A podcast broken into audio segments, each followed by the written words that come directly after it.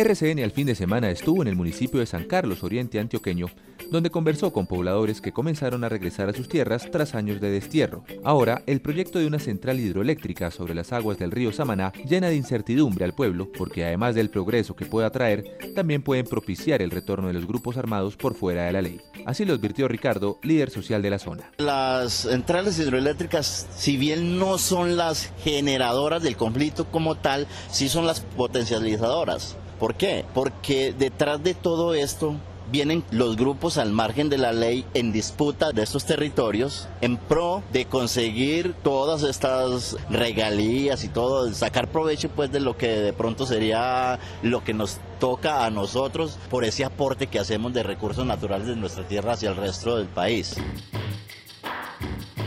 Para Octavio, un campesino de San Carlos que fue desplazado a Medellín, el proyecto del embalse de Punchiná fue el inicio de su destierro. Por culpa de este embalse se nos meten los grupos armados a nuestra región. ¿Qué grupos armados?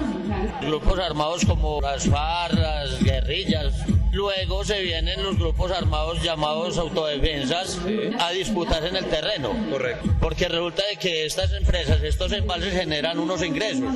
Entonces, las autodefensas, viendo que aquí está la guerrilla, vienen a sacar los años de acá para seguir recibiendo estos ingresos.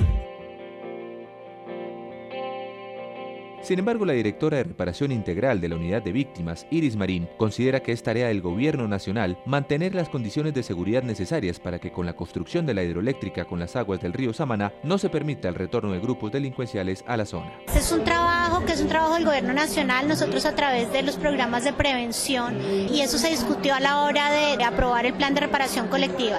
Digamos, es un riesgo que puede existir, pero yo creo que hoy San Carlos está listo para no permitir eso. Hay un proceso en que está la alcaldía, está la sociedad civil, está la cooperación internacional, está el gobierno nacional y vamos a acompañar a San Carlos para evitar que eso vuelva a ocurrir.